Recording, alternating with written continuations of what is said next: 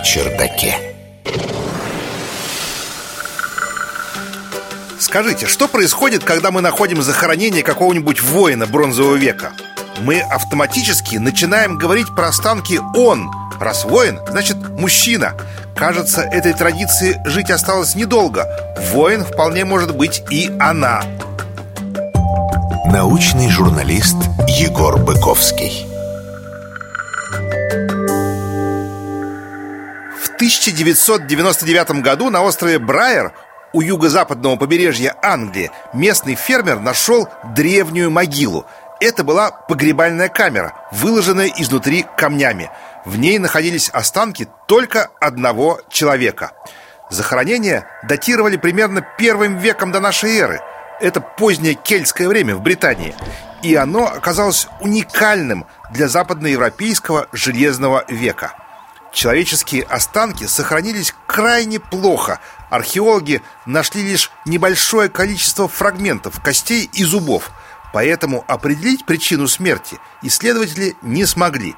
Но погребальный инвентарь сохранился очень хорошо.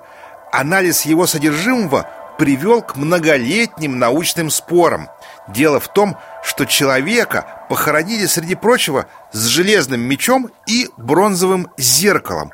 Оба предмета когда-то были очень качественно сделаны, дорогие.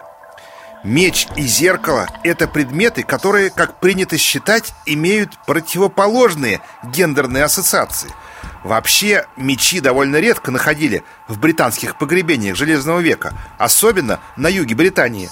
Если они и встречаются в погребальных контекстах, то только у мужчин, как мы думаем. Зеркала же, как правило, ассоциируются с женскими погребениями, хотя и менее убедительно.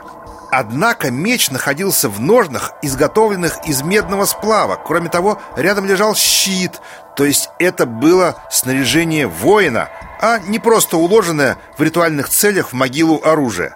С другой стороны, помимо бронзового зеркала, среди погребального инвентаря отыскали женские украшения, например, брошь.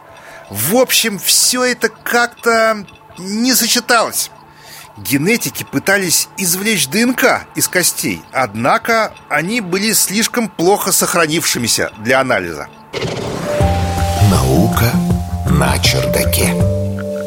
Но сейчас, похоже, загадка решена – Международная группа ученых опубликовала в научном археологическом журнале работу, в которой представлены результаты анализа ДНК белков, извлеченных из зубной эмали этого человека. Зубная эмаль – самое твердое и прочное вещество в нашем организме. Она содержит белок, связанный с X или Y хромосомой, а значит, может быть использована для определения пола. В общем, Выяснилось, что воин был все же женщиной. Судя по всему, она имела высокий статус в своей общине и, возможно, играла руководящую роль в местных военных действиях, организуя или возглавляя набеги на соседей.